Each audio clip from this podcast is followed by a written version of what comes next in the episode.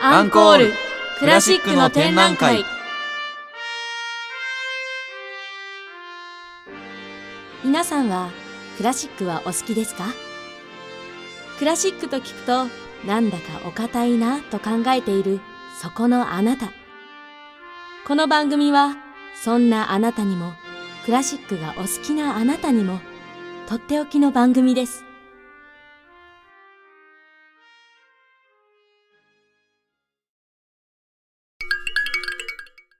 いらっしゃいませ。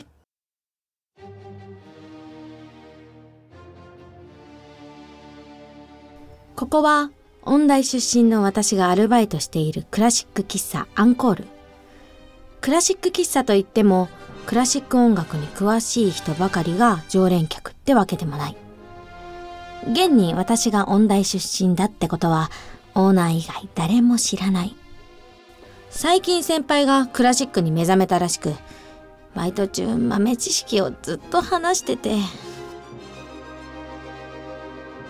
はあ運命って残酷だな。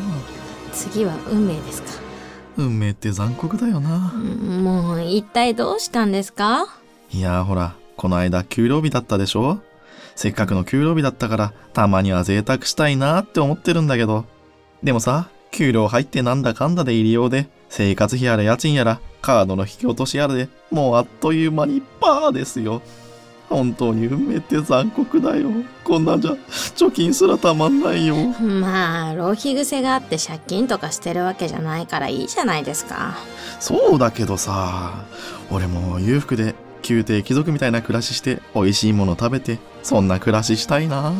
内田先輩宮廷貴族が全てじゃない時代もあるんですよそれに悲惨な運命をたどりながらそれを乗り越えて自分が追求するものを希望として生きる生き方だってあるんです。えー、萌ちゃんそれってもしかして？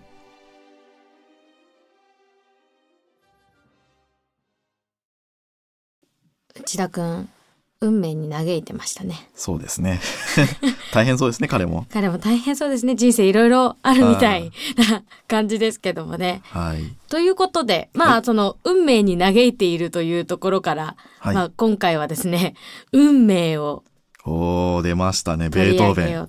そう思います、有名な曲ですよね。もう最も有名なクラシック曲と言ってもいいはいはい。はいんじゃないかなって私は思うんですけど、結構聞きます？内田さんは。そうですね。まああえて聞くことはそんなやっぱないかもしれないですよね、うん、あの、はい。何かで聞くことは機会はあると思うんですけど、うん。最後まで聞くこととかほぼないし、うん。なかなかねなんか最初のね冒頭が有名なだけはいはいはい。あるかなとは思うんですけど、ちょっとベートーベンの説明をしますね。えっとこの運命を作曲したルートビッヒ・ファン・ベートーベンという作曲家は、1770年から1827年に生きたドイツの作曲家なんですけども、はい。当時はピアニストとしても活動をしてました。まあでもまあ先ほど言ったように音楽史史上まあ一番と言ってうん。有名で、まあ重要な作曲家かなと思うんですけど、そうですね。うん、結構ね日本とかでは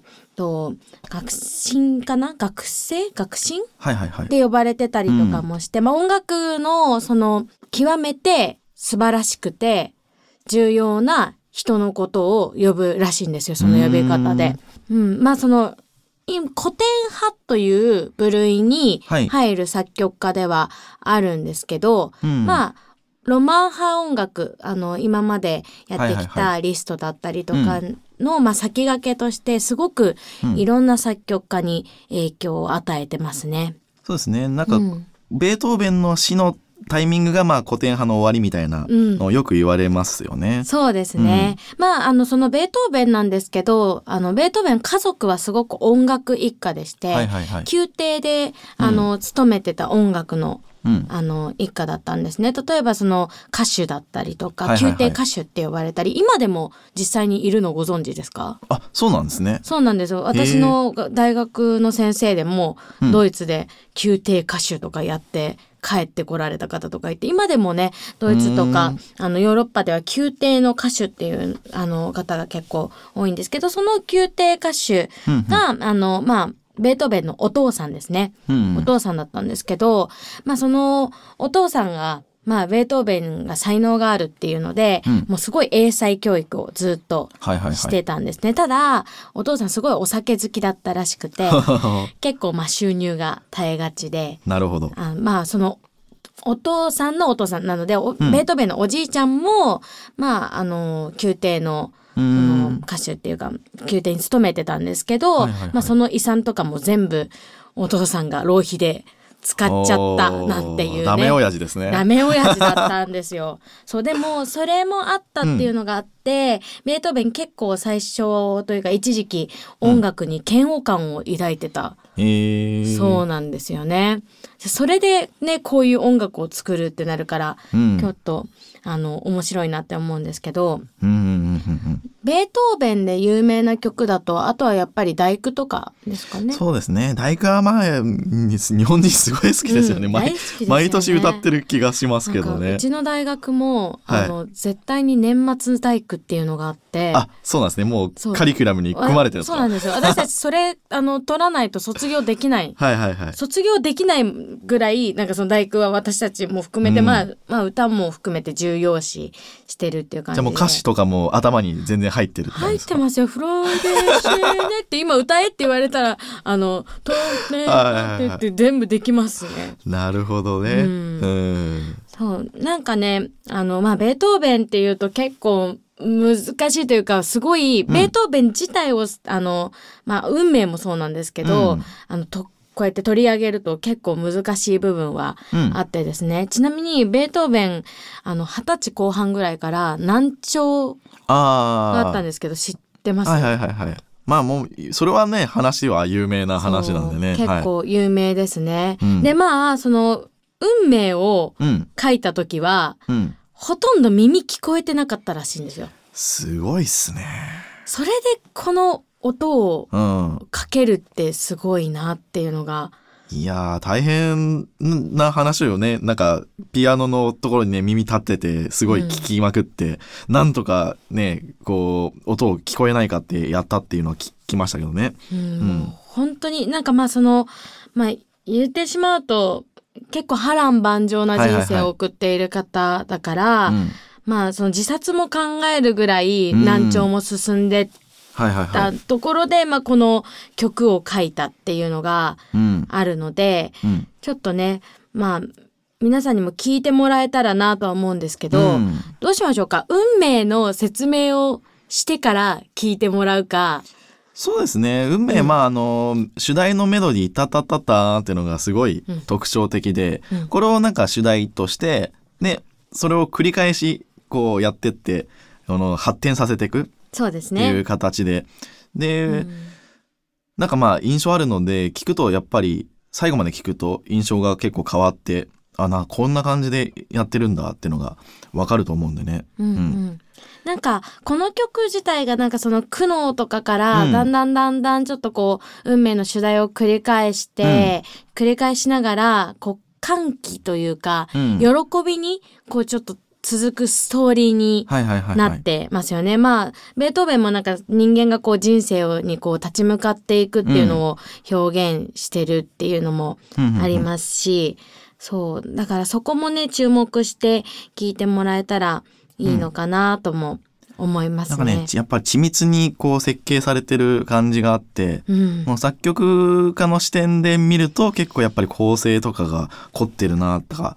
で、これに影響を受けた人とか、こう後期、後半の方にたくさんいるっていうのは、まあなんかわかりますよね。うん。だから、いわゆる、なんていうんですかね、いいメロディーだって感じはあんまり多分皆さんもしないとは思うんですよ。うん。なんかそれよりかは訴えかける何かっていうので圧倒される、うんうんうん。そのベートーベンのなんか情念ってのがこもった感じっていうか、うんううんうんそういうのが前面に来てだからインパクトはあるわけですよね。うんうんただよくよくその構成を聞いてみると構築日でこう積み重ねてやって書いてあるのであの出来がいいと。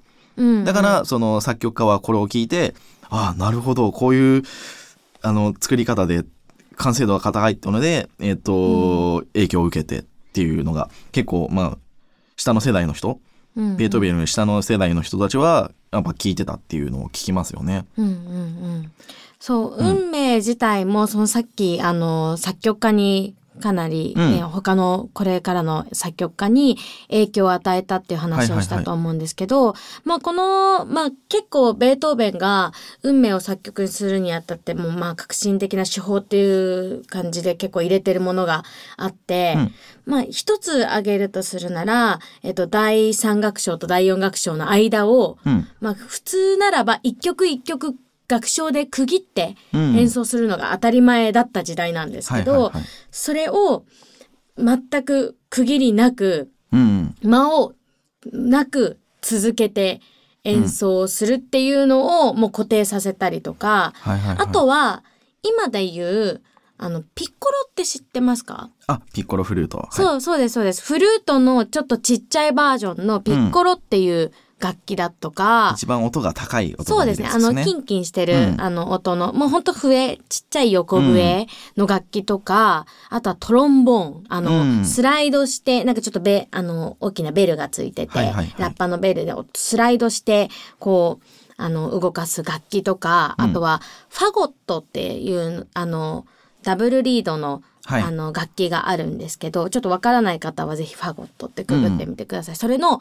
普通のファゴットではなくてコントラファゴットって言って、ちょっとこうおもっと大きい大きいやつですね。うん。低い音が出るやつですね。そうなんです、をまあ交響曲として初めて入れたっていうのも、あのまあこのベートーベンがその次の世代とかに与えていく影響、そうですね。だから今現在、こうオーケストレーションで基本的に結構ピッコロとかトロンボーンとか入るのが当たり前なんですけど、うん。まあこれの一番最初にこう構築したというか先駆けてやった人なんで、本当すごいですよね。そだかられをここで完成された感ありますよね。うん、交響曲に入れる楽器としてね、オーケストラの中に入れる楽器として主流になったっていうのはありますよね。ただ、それを耳が全く聞こえない状態で はいはいやはいったっていうのが本当にすごい。うん。うん。なので、まあそれをね、ぜひ皆さんに聞いてもらえたらとはい思います。先ほど、あの、内田さんが言ったように、そのタタタターンっていうこの運命の主題ってはいはい。いうのも、絶対にどこかのパートが演奏してるんですよね。そうなんですよね。そこれしかも、あのーこの曲だけじゃなくって、あのーピアノソナタ第1番とか、うんあのピアノのあの熱情とかでもちょろっとそのフレーズタタタタンのフレーズを、あのどっかで入れてたりするんですよね。う。うんだベートーベンが結構このフレーズ気に入ってたんじゃないのかとか、うんうんこれをなんか元にいろいろ展開、うん違う曲なのに入れてるっていうのはなんかいろいろあったのかなっていうのは感じますよね。そうですね。なので、それにも注目してうん聞いていただけたらとそうですね。とりあ。えずじゃあ曲を聴いてもらいましょうか。そうですね。本日であは。のさっき言った、えっと、ピッコロとかは一応ね第四楽章になっちゃうんですよね、うんうんだから第一楽章ではあんまり入っては来ないんですけれど、うんまあでも、えっと、完成度の高い曲なのでちょっと、じゃあ一回聴いてもらいましょうか。はい。それでは曲をどうぞ。はい「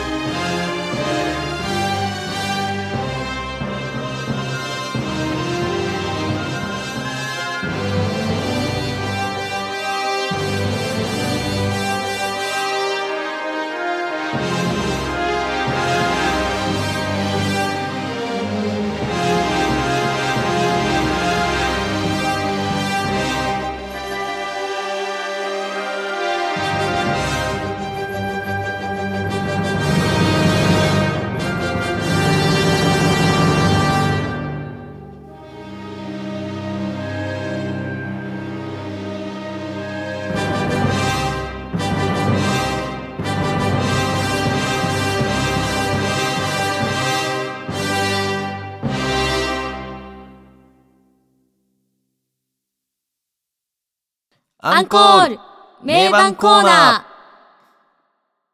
いやー、すごかったですね。そうですね。いや、あの音源どうやって作ってるんですか？すごくないですか？いやいや、必死に打ち込んで作りました。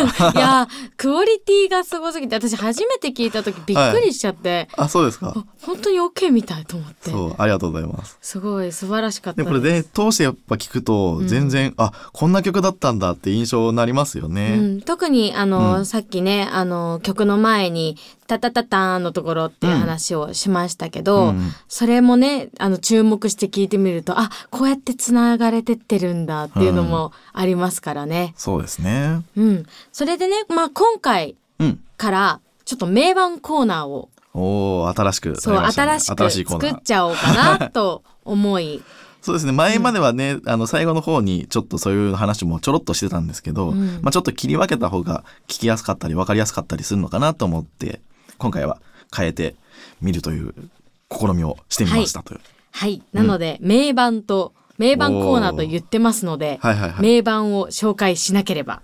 いやー、これ結構運命ね、やってる人も多くて、多いですね。やっぱり皆さんやりたいんですかね？まあでもやっぱり指揮者がうん。やりたい人が多いんじゃないかなって思いますね。やっぱはいはいはい。有名な指揮者がたくさんやってるし、うん。オーケストラというよりもまあ指揮者がこううんななんていうんですかね自分の技量の見せ所といいますか、うん新境地の開拓という感じでやってる人は結構多いなっていうのは思いますね。同じ人も何回もやるじゃないですか。うん例えばあのカラヤンさんラはイアンはすごいやってますね。4, 回ぐらいやってるんですよね。ベルリンフィルとかね。あ何回もそんなやるんだっていう。だから結構いろんなパターンがあって、うんううんん結構面白いですね。なんかパターンと言ったらね、タタタターンっていうところの人もいれば、タタタタンってすぐ切る人もいますよね出。だしだけですごい個性が出やすいんですよね、この本曲は当に。この曲面白い、うんいきなりちょっと変えたりとかするし。だからもう出だしだけで、あの、この人のやつが好きとか、うんうん結構分かれるんですよ。ねえ、内田さんどうでした？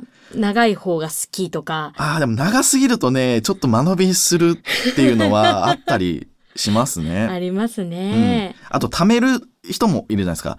うんタタタターン、タタタターンって、すんなりいく人と、うんタタタターン、タタタターンみたいな、その、お、貯めるな、みたいな。お、ここで食べるんだみたいなね。そういう癖を、あえてつけるのか、つけないのか。うんうん。あの、最近は、どっちかっていうと、タタタターン、タタタターンって割と楽譜通りうんうんに、あの、やる感じの方が主流っぽいんですけど、うんちょっと昔だと、割と貯めて、こう、なんか、自分の個性を出すっていうのが主流だったり、だからその年代によっても結構違かったり、解釈が違かったりっていうのはありますよね。そうですね。うん。内田さん、なんかおすすめの名盤とかってありますか？そうですね。まあ、僕はフルト・ベングラーか、うんカルロス・クライバーが、まあやっぱ二大巨頭って感じはちょっとしますね。うんうんううんん。フルトベングのあれですか？ベルリンフィルトのやつですか？えっと、54年だったっけ？なあのやつの方が好きかもしれないですね。うんうんうんあの一応なんかうん何し何回かやってるんですよね。何回かやってますね。ベルリンフィル4 47年もありますもんね。そう47年かなんかがなんか戦時中にナチの協力かなんかを疑われて、演奏演奏禁止の処分を受けてたんですね。うん。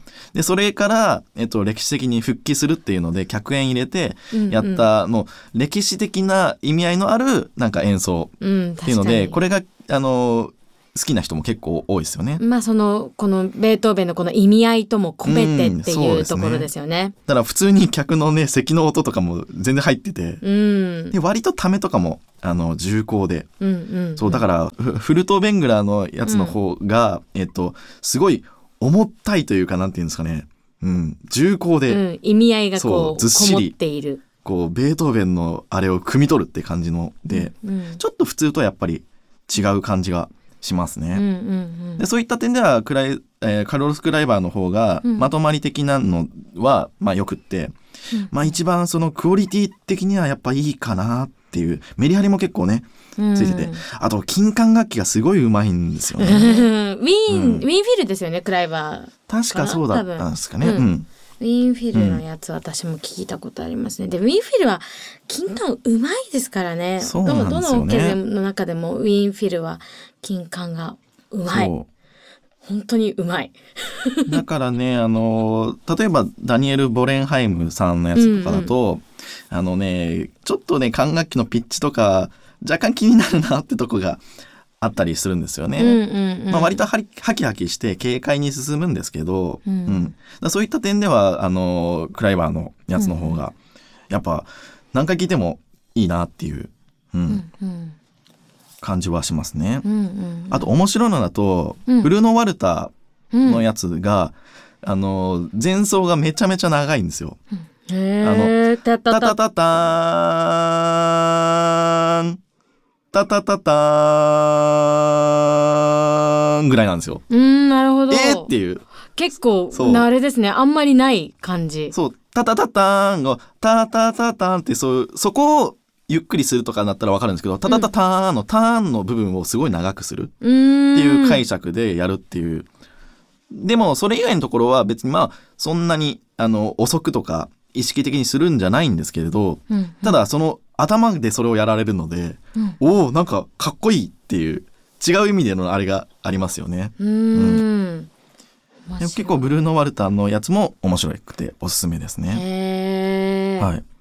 岩井さんは何か好きなの？そうですね。まあ、さっきフェルト・ベングナーの話をしてて、まあ、ベルリンフィルの、まあ、その47年のっていうのは、はいはいはい。私も、やっぱ、まあ、その意味合い的にも、うん。まあ、そこちょっと白熱してるというか、うんうんうん。あの、すごい、あの、感激した演奏ではあったんですけど、同じベルリンフィルで、まあ、カラヤンがうん。振ってるのも、あって、まあそのカラヤンっていうと、カラヤンレガートって言ってこうねカラヤンのうん。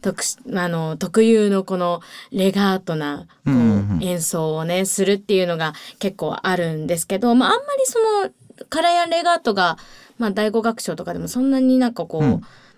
まあ第あまあ第5番ですね。第5番でもうん。そんなにもう目立たなかったりとかもして。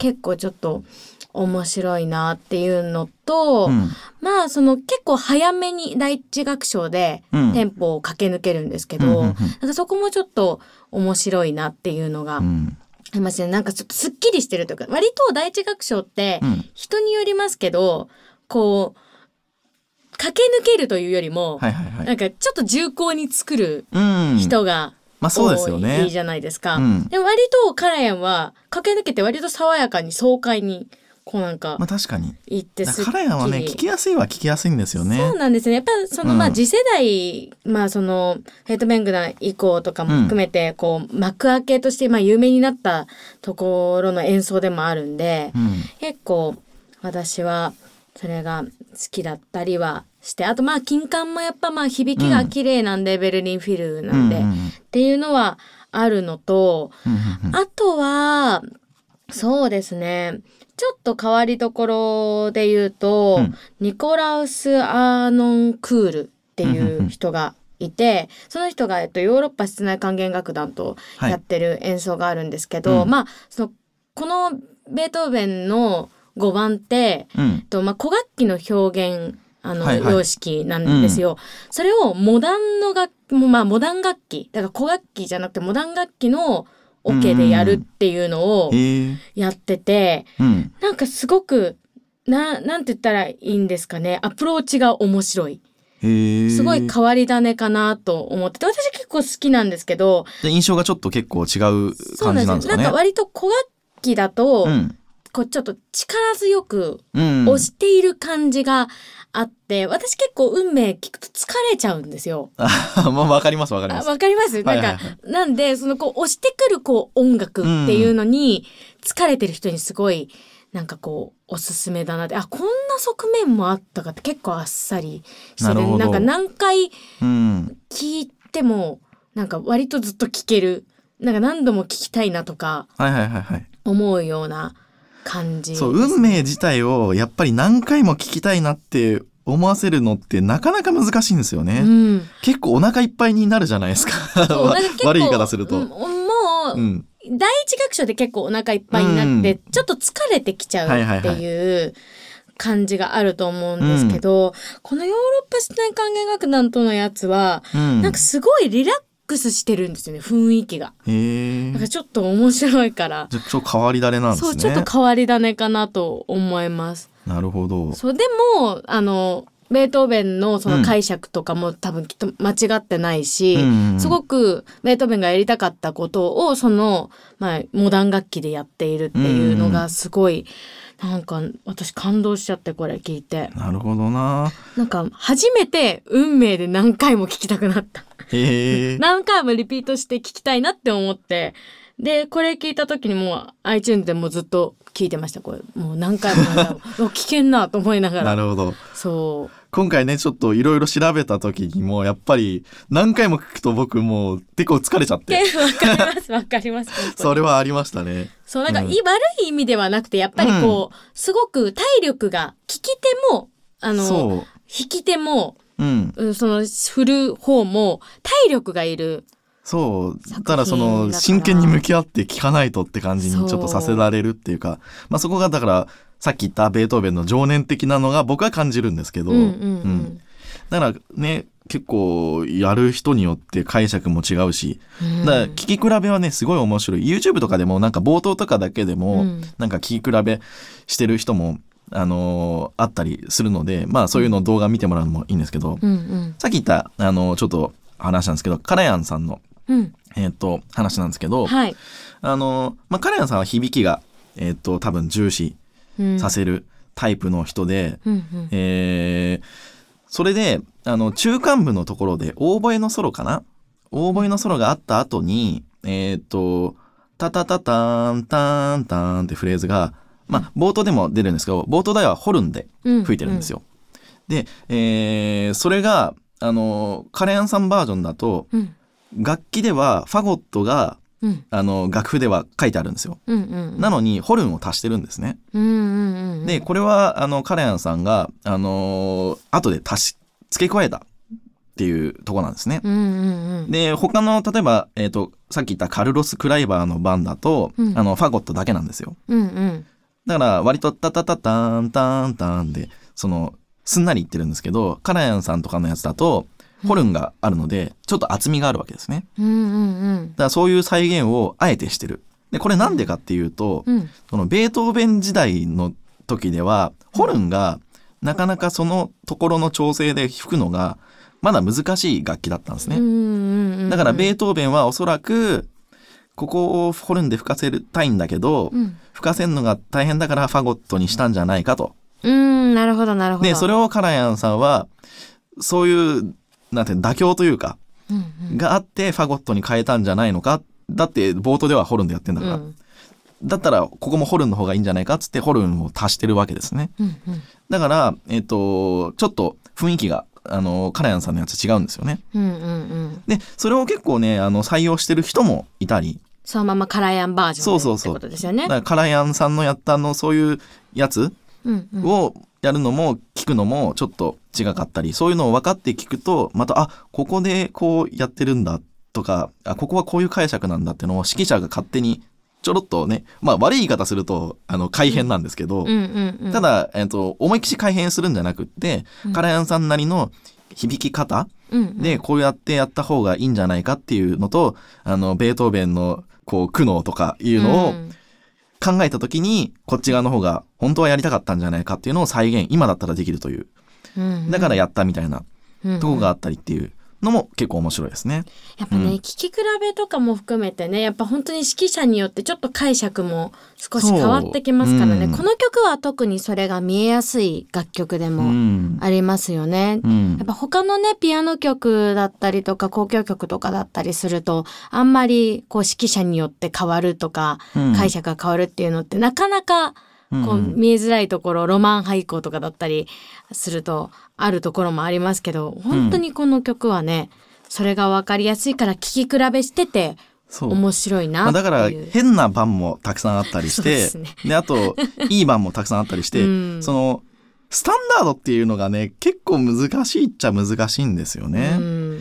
多分聞きやすいそうですね。うん、カームベールとか、えーが1953年にやってるんですけど、うん。まあ、ちょっとゆっくりしてて、まあ、ここら辺はまあそのあまり主張も強くなくてまあめその聞きやすいかな。あとはアルトゥーロ・カストカストスカニーニって人がいるんですけど、うん。これもまあメリハリのある演奏で、うんうんうん。結構歯切ればよくいい感じで。うんうん。あとねすごい面白いのだとえっと、ピエール・ブーレズがやってるのが、あるんですか？すごい あのおかしくってこののピエール・ブーレズはもともと作曲家なんですね。うんうんなんで多分こう分解しようかっていう考えが強いのかなっていうあーなるほど。のでめっちゃめちゃゆっくりなんですよ。ほう。えっと長くてもうんだいたい7分ぐらいで終わるんですけど、まあ大体そうですね。あのピエール・ブレズ版は確かね10分近い9分10分9分40何秒で「タタタタやばいっていうのがずっとそんな感じである意味斬新なんですよね。うーん。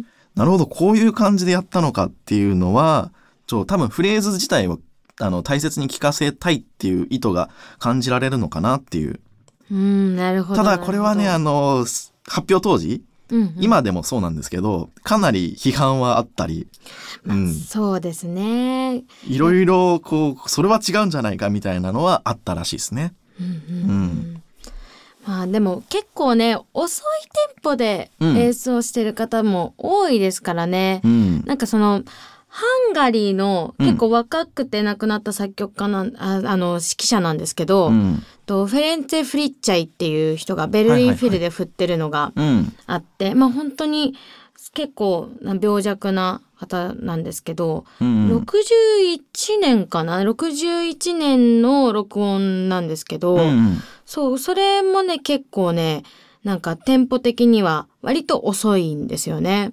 ああ、そうなんですね。そうね。遅いんですけどなんかその揺れがめちゃめちゃ大きいわけではない、うん。そのまあ遅さと速さの揺れとかも大きいわけでもなくて、なんかそのフレーズフレーズの終わりのところ、うんフレーズのまあこの一つのこうメロディーラインの終わりのところを結構遅くしてて。あ、じゃあ伸ばすっていうか、溜めるっていう感じなんですかね？テンポが遅いというよりかは。テンポが遅いっていうよりも多分テンポは割と一定なんですけど、うん本当最後の方だけちょっとこうん遅く、うん。なんかこう聞かせるっていう感じなところがあってなんかちょっと古古い感じと古いさの良さっていう感じ古き良きっていう感じの演奏をしてる。は61年。そう61年ですね。ベルリンフィルトのやつで。あの、ハンス・クナッパーツ・ブッシュっていう人ははい。62年なんですけど、これもかなり遅いんですよね。なんかそこら辺ちょっと遅いんですかねちょっと遅いのが流行ったんですかね。60年うん。なんだが多分きっとそうなのか。ベルリンは結構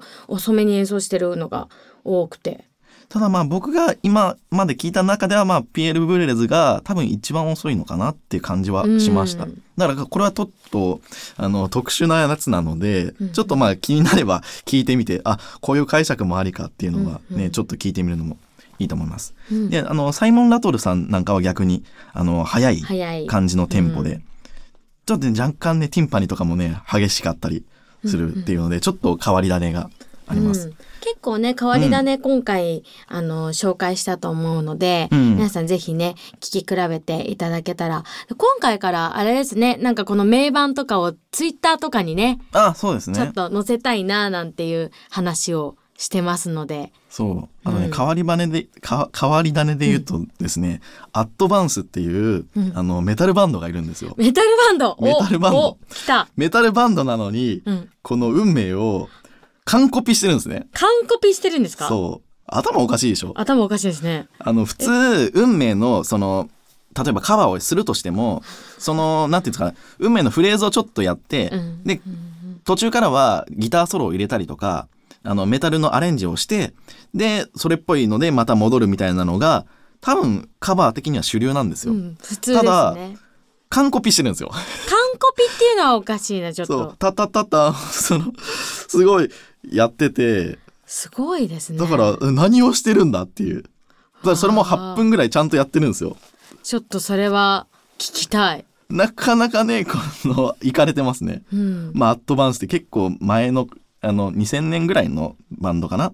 うんうん。あのーやってるんで、ぜひなんか聞いてもらえると。うんあとね、僕のおすすめはね、ですね、パーボ・ヤルビーっていう人の、ヤルビあの、聞いてください。ヤルビ私共演してるの。あ、本当ですか？ヤルビ共演してるんですよ。ちょっと言っとこう。おおいいですね。これの番聞いたんですけど、ヤルビ。これかっこいいな。ヤルビかっこいい。ヤルビの目かっこいいんです、ちょっとハすごいいいなって思って。これ、あの、編成が少数なんですようんね。少数ですね、66643でやってて。運命だとなかなかないですね少数で。そう。結構フルオケぐらい。フルオケが基本じゃないですか。基本ですよねあの曲は、うん。で、あの、バイオリンの位置も、あの、えっと、対抗配置っていう、ちょっと、うん。えっと、まあ、現代は割と普通なのかな。あの、うん。バイオリンが左と右と、えっと、分かれてる、えっと、やつなんですよ。あの、普通の、えー配置だと、バイオリンが左から第一バイオリン。でちょっと第二バイオリンがその隣。で、真ん中がチェロ。で、あビオラえっとビオラ。ビオラ。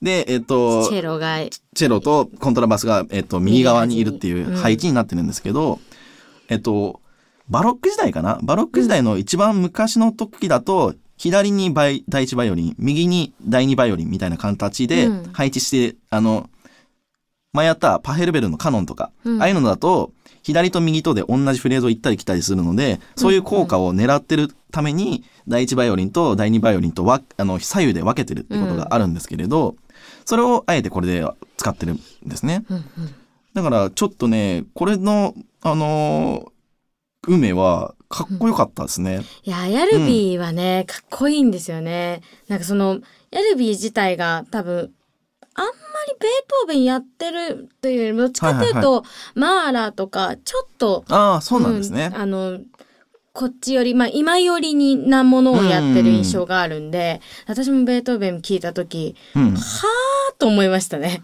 そう、これはなんか最近のやつにしては、多分皆さんも知らない人も結構いるんじゃないかと思ったので、ちょっと上げさせてもらって。うん。特にヤルビーは本当比較的新しい指揮はいはい者ですからね、うん最近の指揮者ですからぜひちょっと皆さん聞いねて。いただけたらうんいいですね。そう結構だからたくさんありますよね。結構もうもう多分上げたらキリがない。キリがないですね名盤コーナーだけで1時間ぐらい行くんじゃないかって感じでピックアップその中でピックアップしたので、はいぜひねなんかツイッターとか SNS 系もねチェックしてうんいただけたらと、でいろいろ聞いてもらってね、はいベートーベンのなんかそういう雰囲気を味わってほしいですね、ぜひともそうです。ね。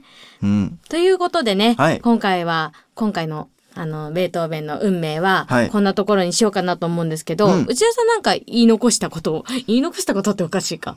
言い残したこととか、時間も結構使っていろいろ言ったんで、うん。多分まあ、あとはもう、うん、ベートーベンのあれを聞いてくださいって感じですよね。うん。うん。そうですね、うん。それでは、はい。本日はねこの辺でおしまいにしましょうか、はい。それでは本日のパーソナリティは岩井萌と内田でした。ブラービーさようなら。さようなら。